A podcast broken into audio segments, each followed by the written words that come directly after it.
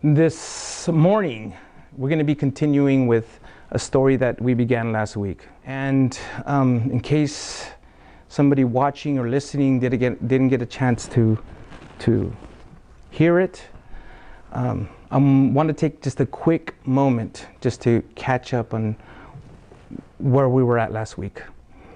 The author of Judges closes this entire book, this, this book of Judges, with one final story that encompasses chapters 19 through 21.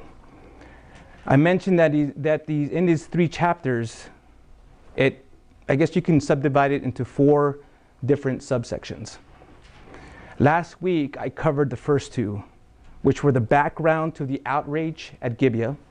And this part introduced us to the Levite priest and his concubine, as well as the hospital- hospitality offered by the, uh, to the Levite by the concubine's father and also his arrival at Gibeah. The other part we covered was the nature of the outrage at Gibeah. This part told us of the hospitality offered by an old man in Gibeah and the horrific actions of, by the wicked men of Gibeah against the Levite's concubine. And I ended, the story, the story ended last week with how the Levite responded with their wickedness.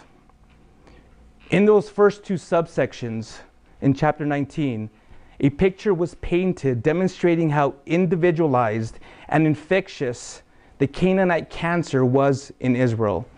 And it was really displayed in the city of Gibeah.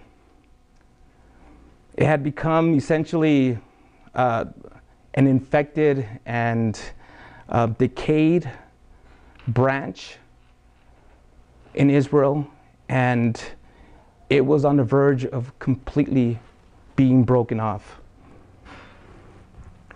And specifically, in chapter 19, we saw how a people had hit rock bottom, the bottom of the moral barrel, because of the rejection of God and a lack of central government to enforce his laws.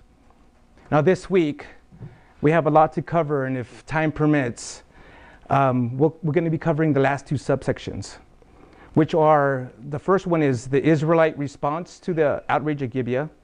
And in this part of the story, the tribes of Israel are ready to respond to the horrendous events of chapter 19. And we take a closer look at what they do about the broken branch. And what we'll see, we'll also see Israel's realization that their real enemy is herself. And in chapter 21, we're going to see the national crisis caused by the outrage at Gibeah. And in this last chapter of Judges, the conquering tribes scrambled to find a solution to the problem they created after wiping out one of its, after wiping out one of its own, um, one of the 12 tribes.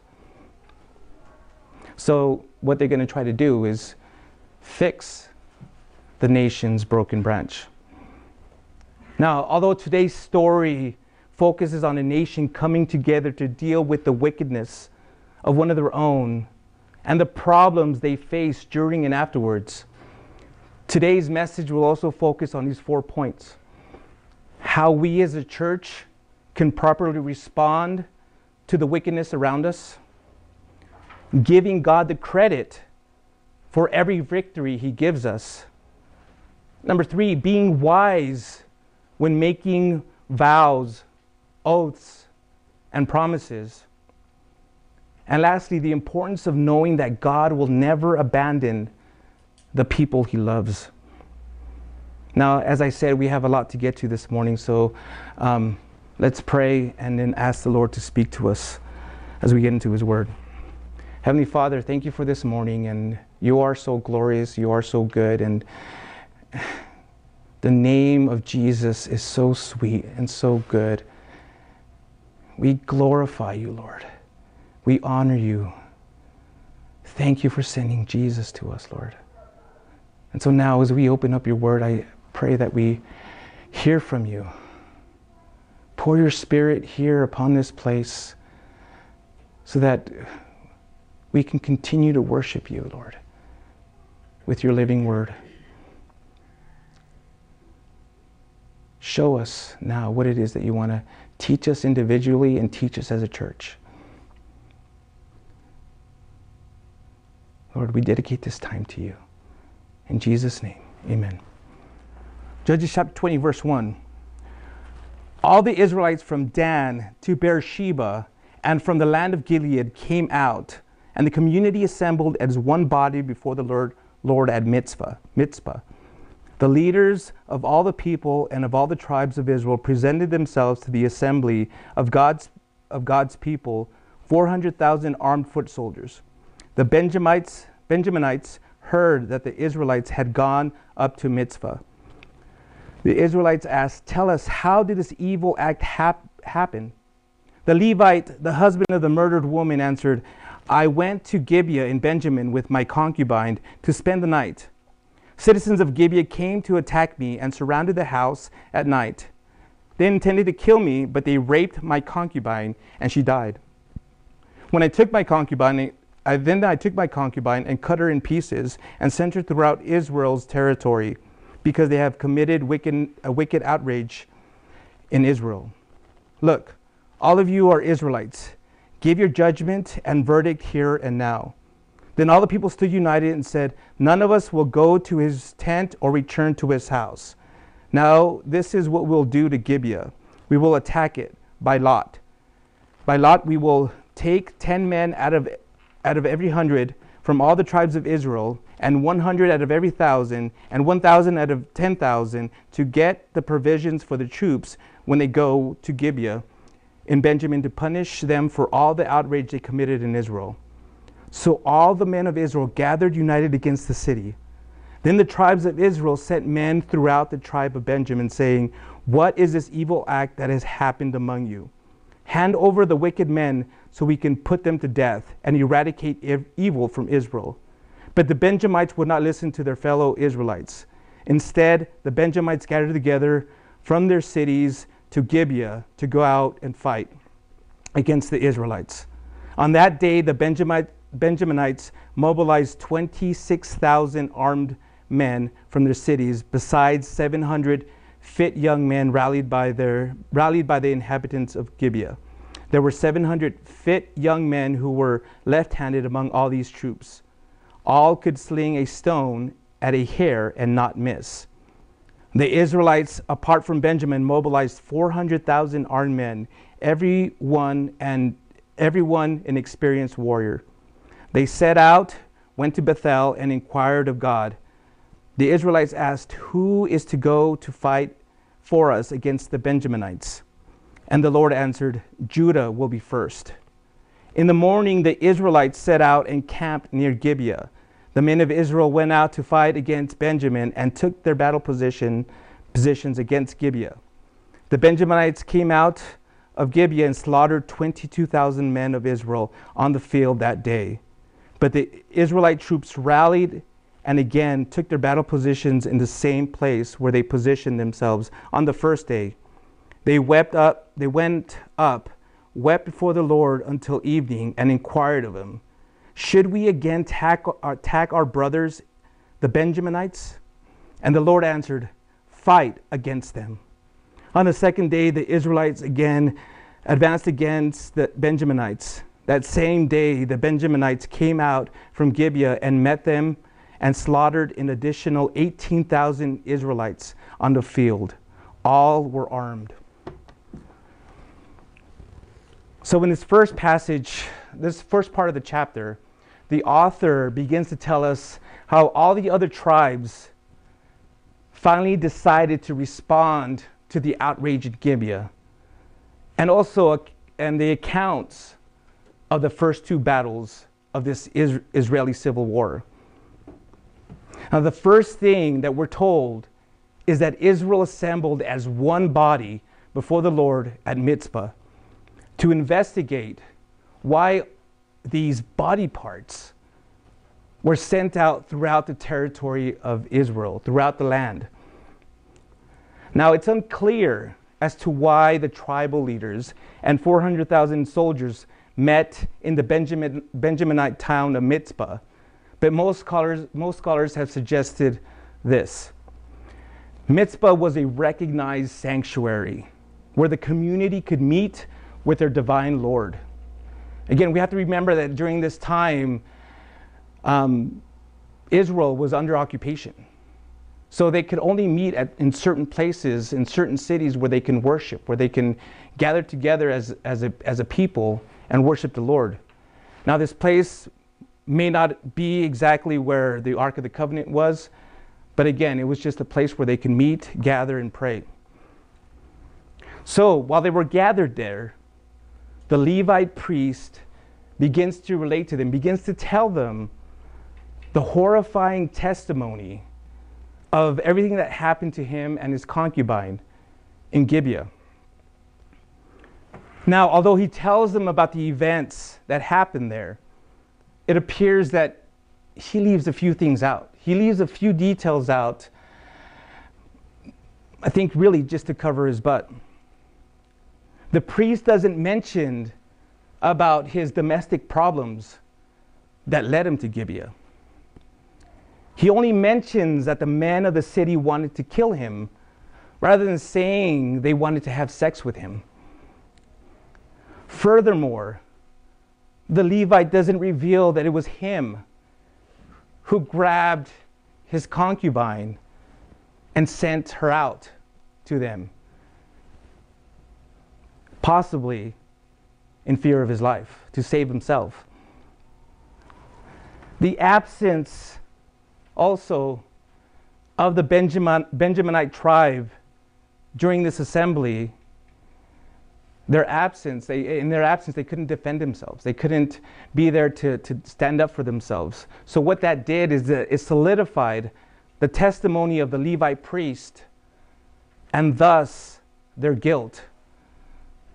So, the tribes all agree that, that the Benjaminites must be punished. For the first time in this book, all the men stood united they were, to, they were determined to attack Gibeah in return for the rape, for the mistreatment, for the horror of this Levite's, of, of this Levite's concubine, for everything they did to her there in Gibeah. When the Benjaminites were given the opportunity to give up the evildoers, they chose not to betray their own brothers. So, with uh, their left hand, with their uh, entire left-handed, uh, 700 left-handed slingers. All the entire, well, the 26,000 plus Benjaminite soldiers came out to wage war against the 400,000 men of all the other tribes. Now, although the odds were against them, they proved to be a much stronger adversary than the tribes ever imagined. Before the first, before the first battle of the Civil War begins, verse 18 tells us that the Israelites, and more than likely these were the priests, met at Bethel to inquire of God, to ask Him who should lead in battle. On the surface, it seems like the best approach to get God's guidance before they conduct war. But also, this inquiry raises questions. First, the Israelites don't ask, Shall we go up against our brother? But who is to go first before us? Or who is to go first to fight for us? Second, the author here uses the generic designation for God. He uses in Hebrew, he uses in the original language here, the word is Elohim which again is just the generic term for, for designation for God, rather than using the more personal designation of Yahweh, which may suggest that there was a deficiency in their relationship with God. And, but nevertheless, God answers and tells them that Judah will go first, will be first. So why, why Judah? Why them? Well, back in the beginning of Judges, in the first chapter, in the very beginning of the first chapter, God told the entire nation that Judah will be the first nation to lead Israel into the land of Canaan. Therefore, it's, it's quite possible that God may have been suggesting that Benjamin was no better than the Canaanites. Also, by repeating Judah as the answer to, to the inquiry, these stories highlight key leadership, the key leadership role of Judah among the tribes of Israel. By picturing Judah as the head of the tribes, the narrator is emphasizing the leadership of this tribe, which King David would come from, as well as Jesus. While this first battle of Gibeah doesn't go well for these 11 tribes, verses 19 to 23 inform us that the Benjaminites killed 22,000 of Israel's 400,000 men. Afterwards, a second attempt was made to inquire of God. However, this time they came to Yahweh asking, Should we again attack our brothers, the Benjaminites? And once again, the Lord answered by saying, Fight against them. Notice that God returned their direct inquiry with a direct response.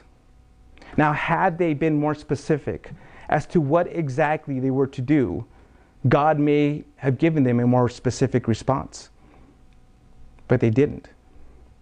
The following day, a second attack was organized against the Benjaminites. But the results weren't much better than the first encounter. The victims this time numbered 18,000 Israelites swordsmen. Now, for the past few weeks, I've spoken about what a nation and people look like when God has been removed or, it's, or been rejected from all aspects of society. I mentioned that when this happens, God's moral truth becomes irrelevant, and each person or group is left to decide for themselves what is and isn't moral or ethical. So, for this first part of this, uh, this chapter, this first part of this chapter brings up an interesting question. As Christians, and more specifically, as a church, how can we respond to the moral decay of our own society? Well, I think these verses may help answer this question. The first thing we ought to do is gather before God in unity. Just as the leaders and the soldiers from every tribe except Benjamin came together at Mizpah to determine what to do, we too must come together united as one before God. Whatever it is that's out there, whenever we, you know, whenever we see some kind of moral, um, some kind of moral problem out there, or something that, you know, an injustice or whatever it is, we need to become, we need to come together, united as one.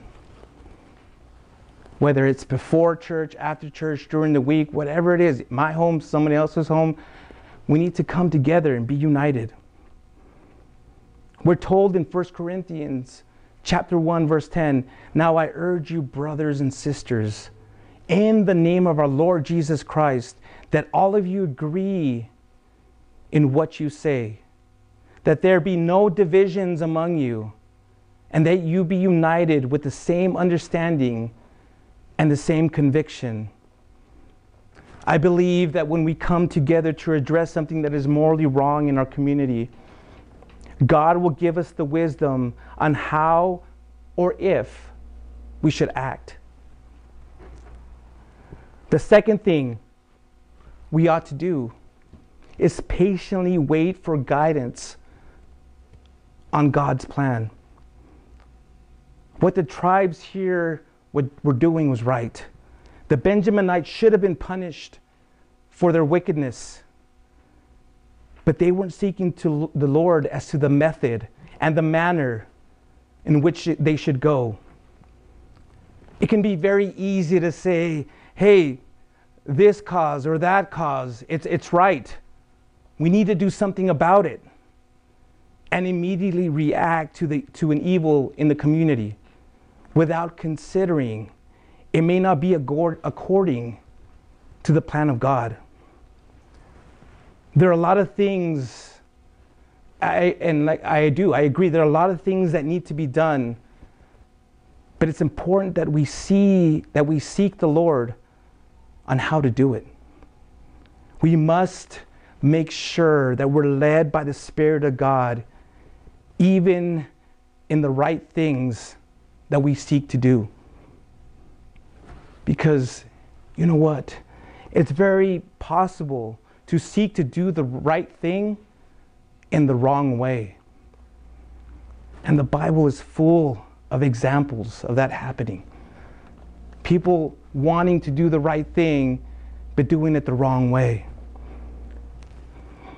Chuck Smith once said, I think that one of the most important lessons that we need to learn is not to develop a plan and then try to get God on our side, but seek to find the mind and the will and the plan of God and then go at it according to God's plan.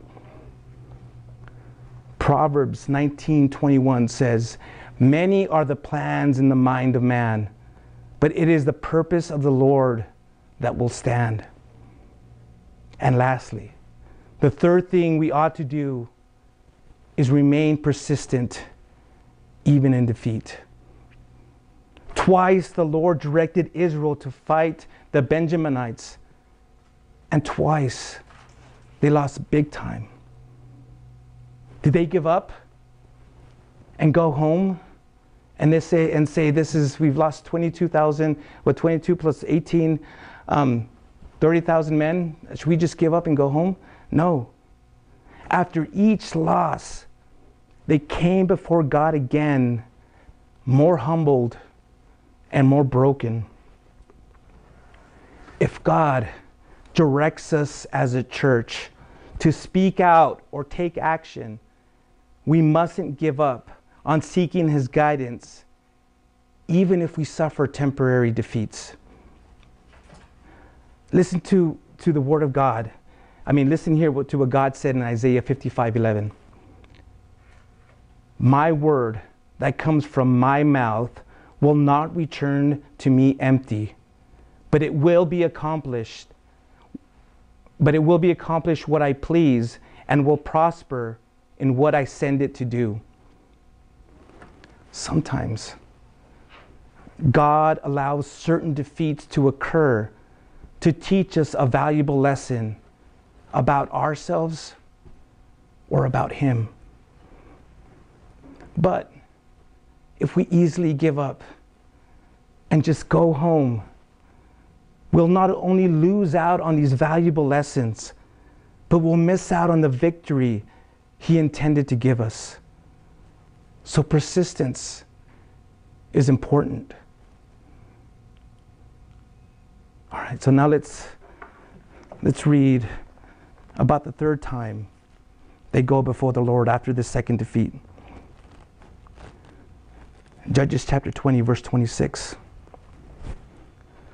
The whole Israelite army went to Bethel where they wept and sat before the Lord.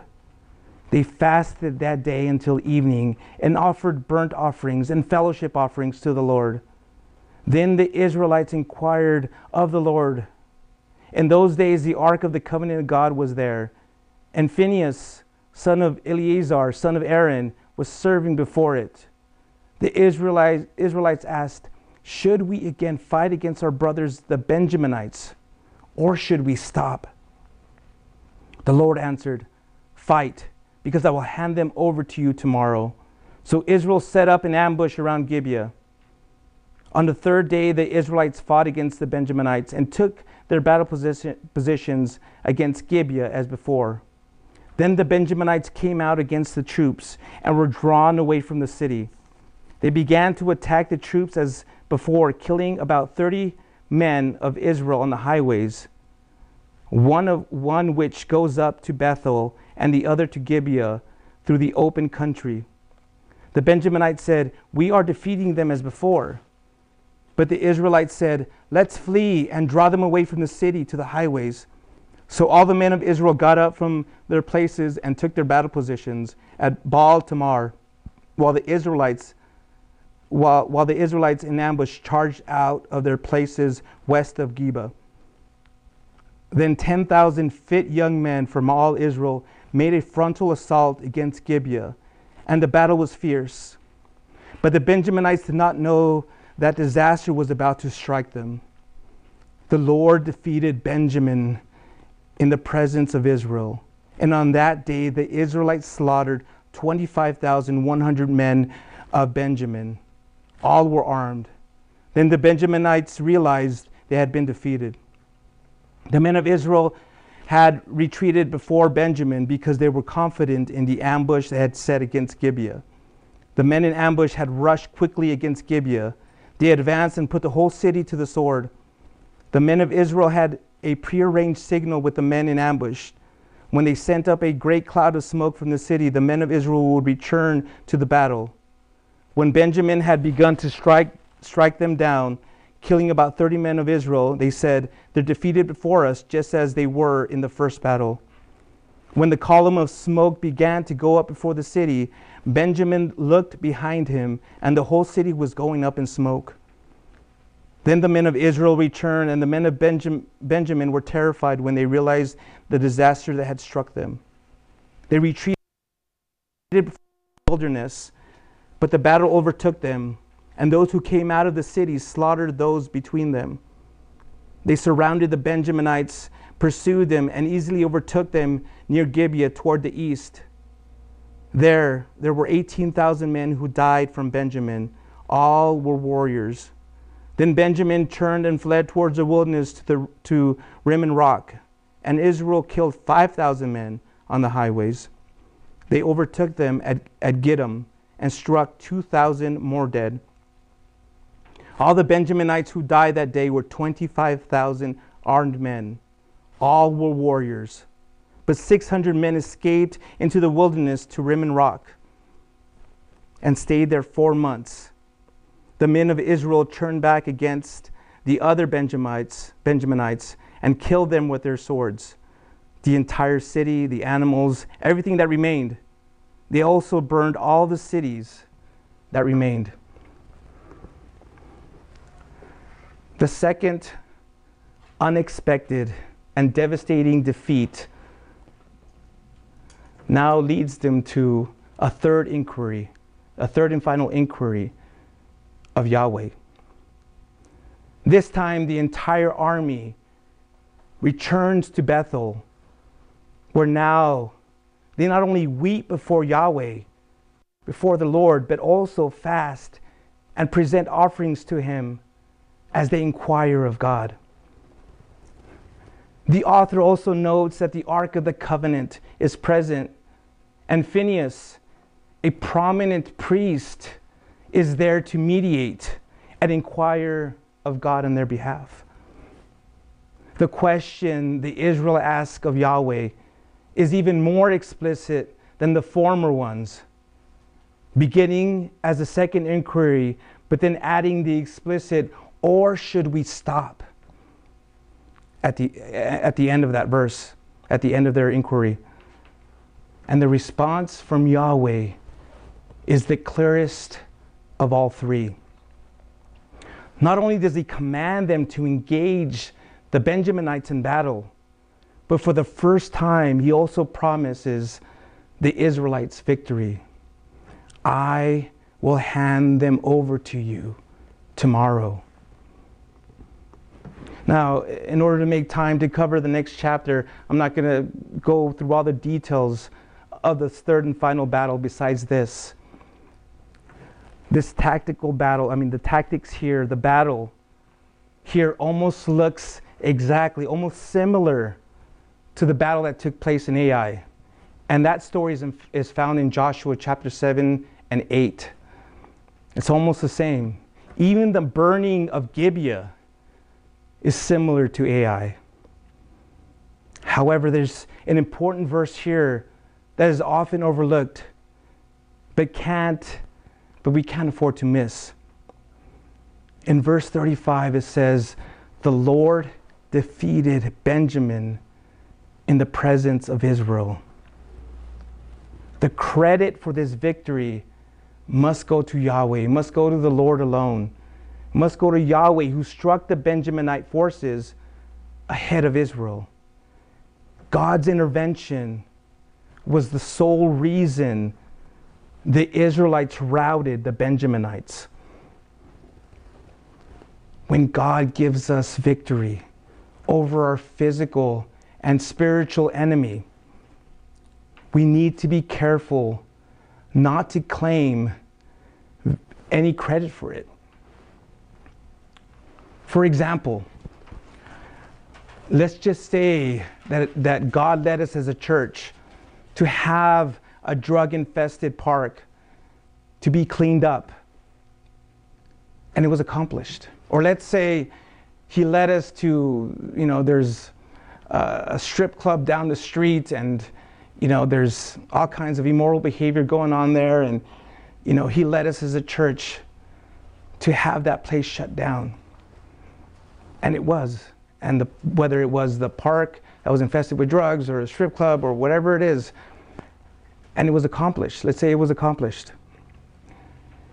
A victory like that shouldn't be credited to us but instead all the credit should be given to God. You see, He was the one who led us to go there, to fight against that, that immoral behavior that, that place in the first well in the first place. He was the one who guided us to go out and do something about it and, and, and guided us as we went you know through that process. He was the one who strengthened us when we felt like you know, we just didn't have the numbers or we didn't have the, you know, we just didn't have the people to do it. He was the one who encouraged us when just it just seemed it was a pointless and senseless cause. And he was the one who fought for us to ultimately grant to ultimately give us that victory. You see, God's will and purpose and therefore any and all glory and all glory should be given to him. This is also true for every single spiritual victory he gives you. Whether it's in addiction, whether it's anger, whether it's depression, whether it's sexual sin, you overcame and were victorious because of Him. Because if we're honest with ourselves, if we're honest and truthful, we know that in and of ourselves, we, don't, we didn't have the strength. We don't have the power. We're powerless and weak over those addictions, over those negative emotions, over that sexual sin. They're more powerful than us. Romans 8:37 says, "In all these things we are more than conquerors through him who loved us." The moment we, for, we begin to forget this and we start to give ourselves the credit, it won't be long before you're overcome with that sin again and you're in bondage to it. I can't forget it. And maybe many of you are here or watching or listening know that, uh, you know, it, it's only a matter of time before I'm in bondage again. If I, if I keep my focus off of God and I start to give myself credit and I start to say, hey, you know what? I had the strength, I did it myself. So after two whole days, the unified tribes ruthlessly killed thousands of men. And when the dust settled, Benjamin suffered the loss of all but 600 of their men. Their escape to Rimmon Rock will prepare us for the story of survival of the tribe of Benjamin in the next and final chapter of this book. So let's go there now. Judges chapter 21. The men of Israel had sworn an oath at Mizpah. None of us will give his daughter to the Benjaminites in marriage. So the people went to Bethel and sat there before God until evening. They wept loudly and bitterly and cried out, Why, Lord God of Israel, has this occurred? That one tribe is missing in Israel today. The next day, the people got up early, built an altar there, and offered burnt offerings and fellowship offerings. The Israelites asked, Who of all the tribes of Israel didn't come up to the Lord with the assembly?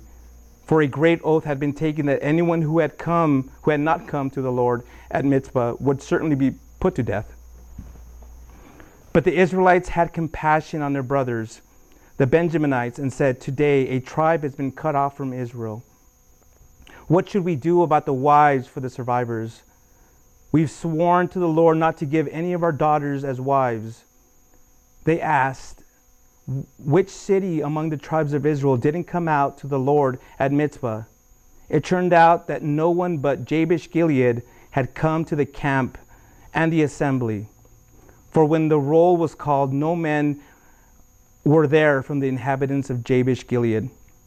The congregation sent 12,000 brave warriors there and commanded them, Go and kill the inhabitants of Jabesh Gilead with the sword, including women and dependents. This is what you should do completely destroy every male as well as every woman who has gone to bed with a man. They found among the inhabitants of Jabesh Gilead 400 young virgins who had not gone to bed with a man, and they brought them to the camp of Shiloh in the land of Canaan. Sent a message of peace to the Benjaminites who were at Rimmon Rock. Benjamin returned at that time, and Israel gave them the women they had kept alive from Jabesh Gilead, but there were not enough for them. The people had compassion on Benjamin because the Lord had made this gap in the tribes of Israel. The elders of the congregation said, What should we do about the wives for those who are left? since the women since the women of Benjamin have been destroyed. They said, There must be heirs for the survivors of Benjamin, so that your tribe so that the tribe of Israel will not of Benjamin, so that a tribe of Israel will not be can't give them our daughters as wives. For the Israelites had sworn, anyone who gives a wife to the Benjaminites, to the Benjaminite, is cursed. They also said, Look, there's an annual festival to the Lord at Shiloh, which is north of Bethel, east of the highway that goes up from Bethel to Shechem, and south of Lebonah. Then they commanded the Benjaminites, Go and hide in the vineyards. Watch, and when you see the young women of Shiloh come out to perform the dances, each of you leave the vineyards and catch a wife for yourself from the young women of, Shiloh and go to the land of Benjamin. When their fathers or brothers come to us to protest, we will tell them, Show favor to them, since we, will, since we did not get enough wives for each of them in battle. You didn't actually give the women to them, so you're not guilty of breaking your oath. The Benjaminites did this and took the number of women they needed from the dances they caught. They went back to their own inheritance, rebuilt their cities, and lived in them. At that time, each of the Israelites returned from there to his own tribe and family. Each returned from there to his own inheritance.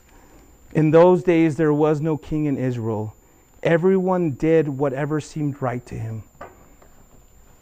Again, long chapter here, but I mean, this the end of the story. It's, it's just as crazy as as all the other stories about what happened here with, with Benjamin in Gibeah. In this final chapter, the author explains to us how a nation resolved the problem and how on how to reconstruct a tribe on the verge of extinction.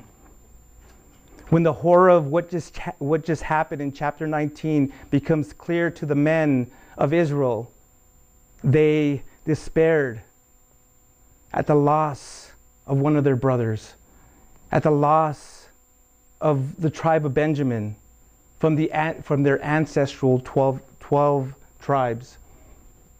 They were broken and they wept and they cried. And man, one of our own, one of our brothers is about to be extinct.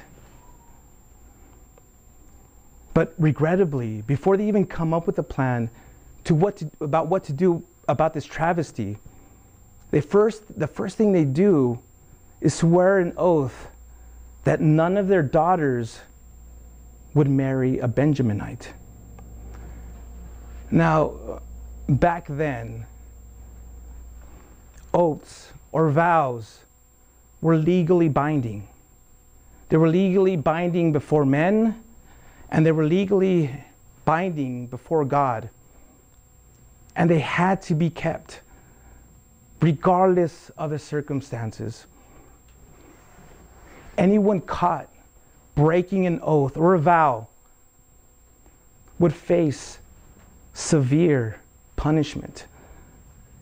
Now, considering their anger against the Benjamin, Benjaminites, this probably seemed like the right thing to do. But this foolish oath had unforeseen circumstances or consequences. Church,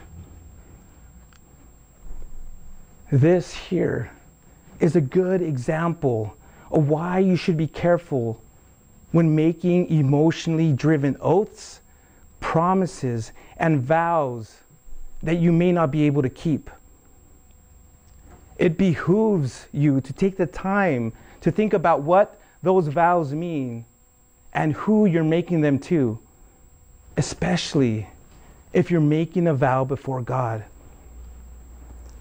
The Bible really warns us against making vows and sort of discourage sort of discourages the taking of vows before God.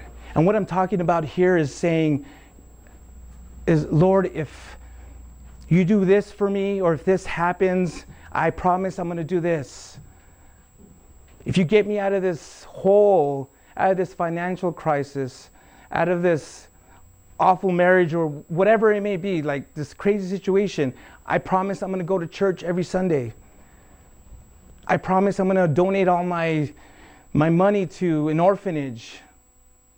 You see, it isn't necessary to promise God you're going to do something in order to obtain God's favor.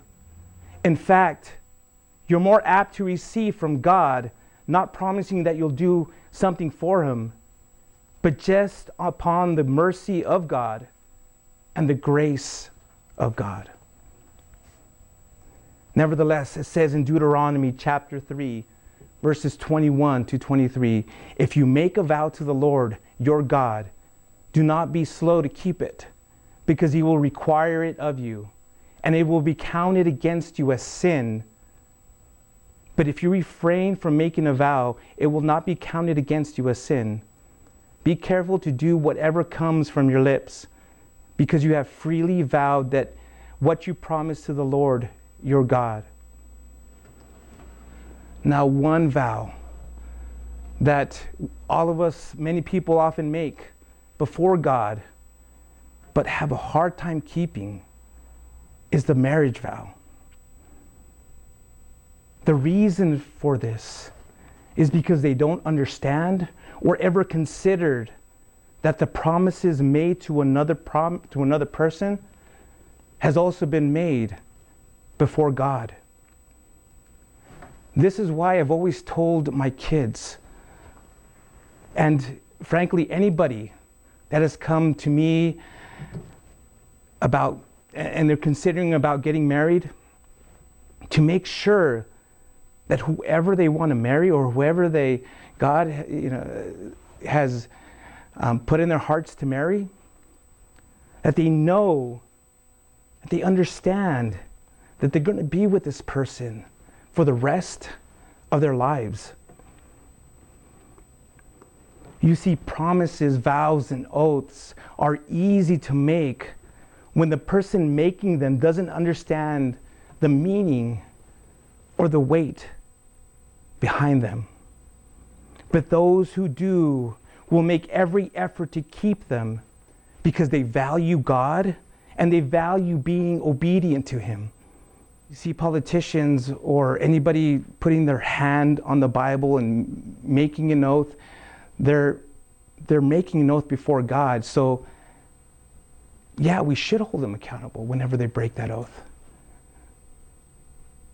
But man, you know, I, I really think that those who don't understand God, who don't see the seriousness of these promises and oaths, you know, they, they're not going to take these promises seriously. I know that for myself, it was difficult when I first got married, and Robin will tell you that it was. I didn't understand what it was to really, you know, make promises. I, it was easy for me to say it, but I didn't understand the weight of it, and because of that, it caused a lot of problems. She suffered. I suffered. I didn't know what it meant to keep a vow. But thanks, you know, I thank God now that He showed me the importance of these vows, of our marriage vows. Now, since all the towns of Benjamin had been destroyed and virtually everyone killed, and since the men of Israel had vowed not to give their daughters to the surviving Benjaminites, they had, they had a serious problem with how to deal with them now. They now had to deal with this serious problem. Should they completely cut off the tribe and let them die off? Should you just, instead of 12 tribes, should there just be 11 tribes and completely let the Benjaminites go extinct? Or figure out a way to revive the tribe of Benjamin and ensure their survival? Well, they decide on saving them from being wiped out of exist- existence. And after building an altar and offering burnt offerings, they came up with an initial plan of action. First, they'd identify, they'd identify who did not respond to the invitation to assemble in Mizpah. And secondly, they make an, another oath stating that anyone who did not respond would certainly be put to death. Verses 8 and 9 inform us that Jabesh Gilead had been absent from the assembly at Mizpah. A quick decision was made to kill everyone in that town except the young virgins, who were then given to the men of Benjamin. The Benjaminite survivors at Rimmon Rock gladly accept this peace offering, but unfortunately for them, there wasn't enough women there wasn't enough wives. So the other tribes get together and they're like, okay, what are we going to do about this? Man, we can't let them die off. We need to give them wives. So they come up with this other plan to offer additional wives from the annual dances that occurred there in Shiloh. Now, because of the oath that no family would give their daughters to Benjamin, the survivors were, to- were told to ambush, ambush the girls they needed from Shiloh. If they did this, then the parents would be absolved from the responsibility of giving the girls in marriage. They would be resolved from that responsibility of, of having to keep their oath. This highly unorthodox method of reconstruct, re- con- constituting the, a tribe apparently worked. For Benjamin continued in existence until the Assyrian dep- deportation in 722 BC.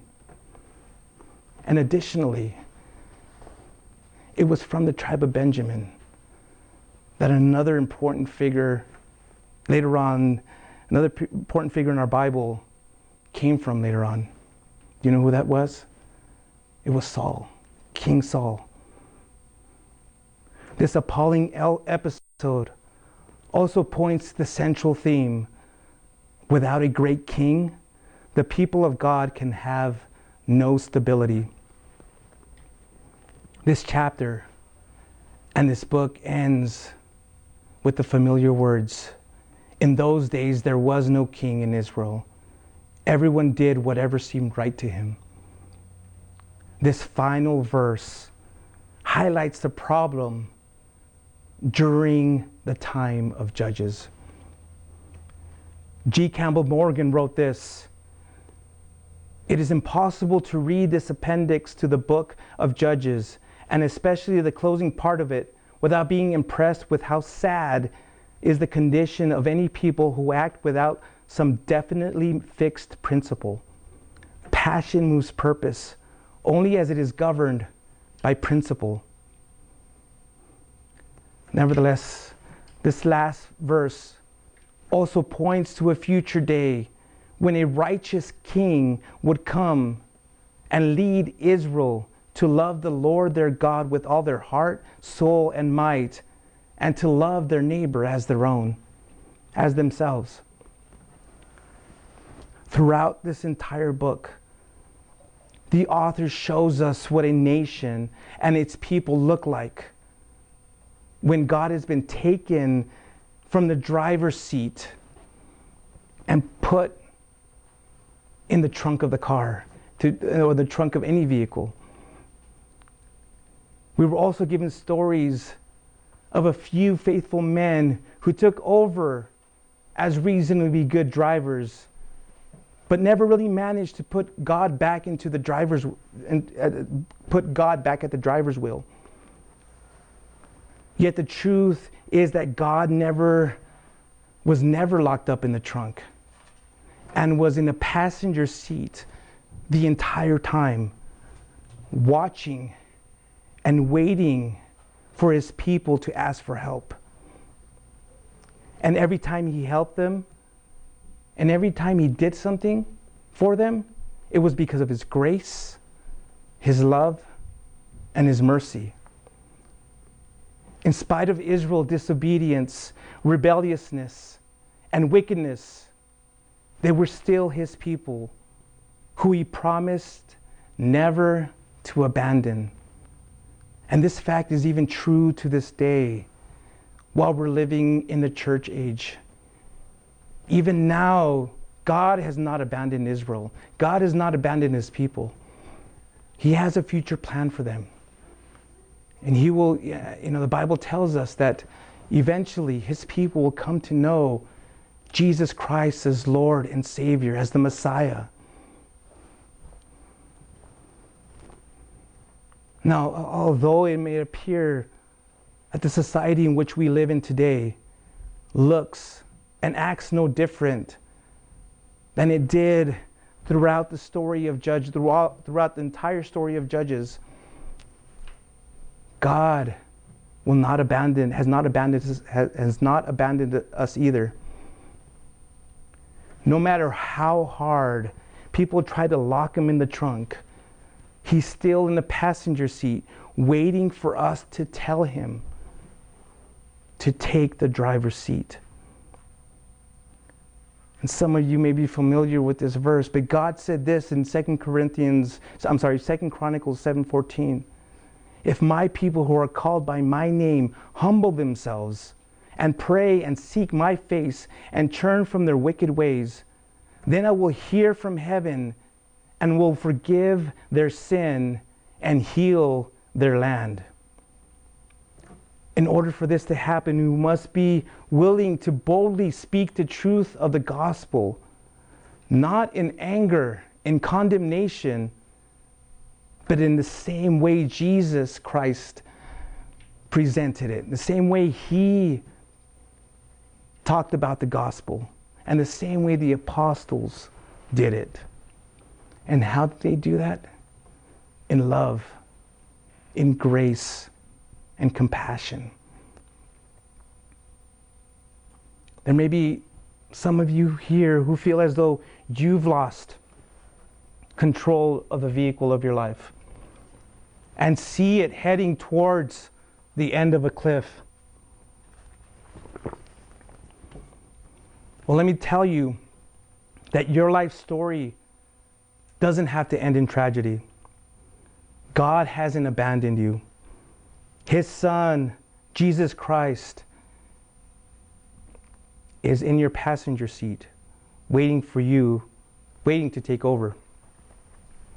All you have to do is unbuckle yourself, release the tight grip of the steering wheel, surrender your seat to Him, and just trust Him. Trust and to believe that He knows what He's doing and where He's taking you. Jesus said in John 14 1, Don't let your heart be troubled. Believe in God. Believe also in me. If that's you, and you're ready to do that, and you've come to a point where you realize, you know what, I need Jesus. I need Jesus in my in my life. I've messed up. Let me tell you that we have a God who wants to restore you. He, he wants to just give you life. He, he wants to forgive you of your sins. That's why he sent his son to die on the cross for you.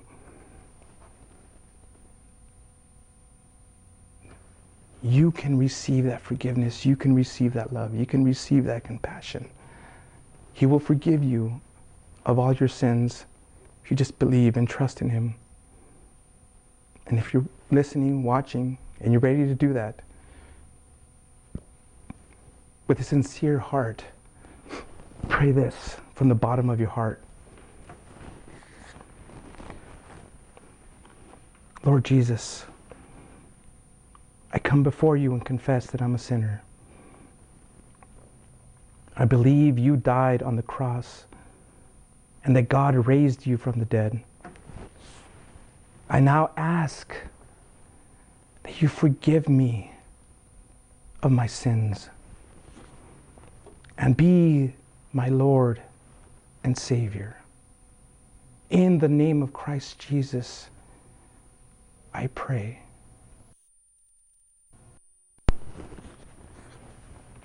If you prayed that, let us know. Call us, talk to us, email us. Let, let us know, you know, what, how we can continue to pray for you, how we can continue to minister to you. We want you to grow in your walk with the Lord. We don't want you just to fall by the wayside. Find a good church a Bible teaching church that will teach you the Bible, that will not put on a show, a performance, that will just, you know, where someone is just up there giving you a motivational speech. Someone who's going to teach you the Word of God, the entire Word of God. Let's close with the word of prayer. Lord, message here is heavy. It's a lot here, Lord, that is difficult to, to chew, to swallow. But Lord, that's who you are. You're not a God that just is a feel good God, Lord. You, you touch right at the heart. You touch us right where we need it.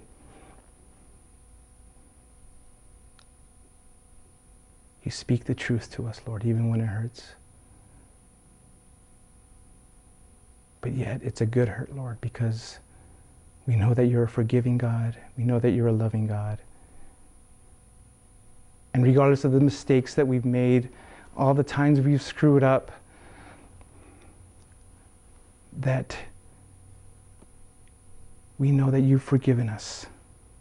We know that you will forgive us. And we, we are so thankful for that. Lord, help us be bold for you. Help us be to be your witnesses in this community, in our homes, in our schools, wherever we may be, Lord. Let us not be ashamed of the gospel, of your word. Let us live it out, Lord. Give us the strength to do that.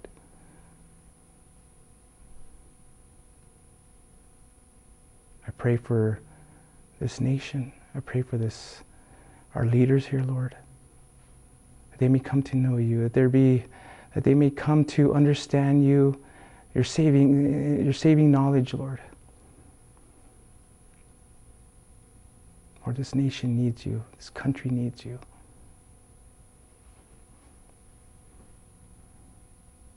Lord, heal this land, heal this nation.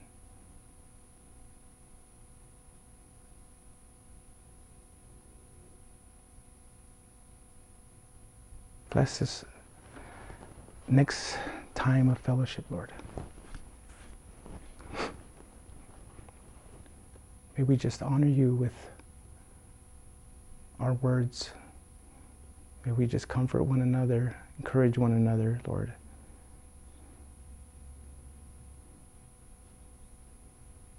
Be with us now, Lord. In Jesus' name, amen.